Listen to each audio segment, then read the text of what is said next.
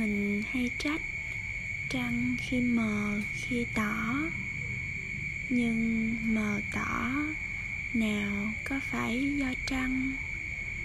Trăng muôn đời vẫn lơ lửng ở đó, chỉ mây mù che mắt ánh lung linh.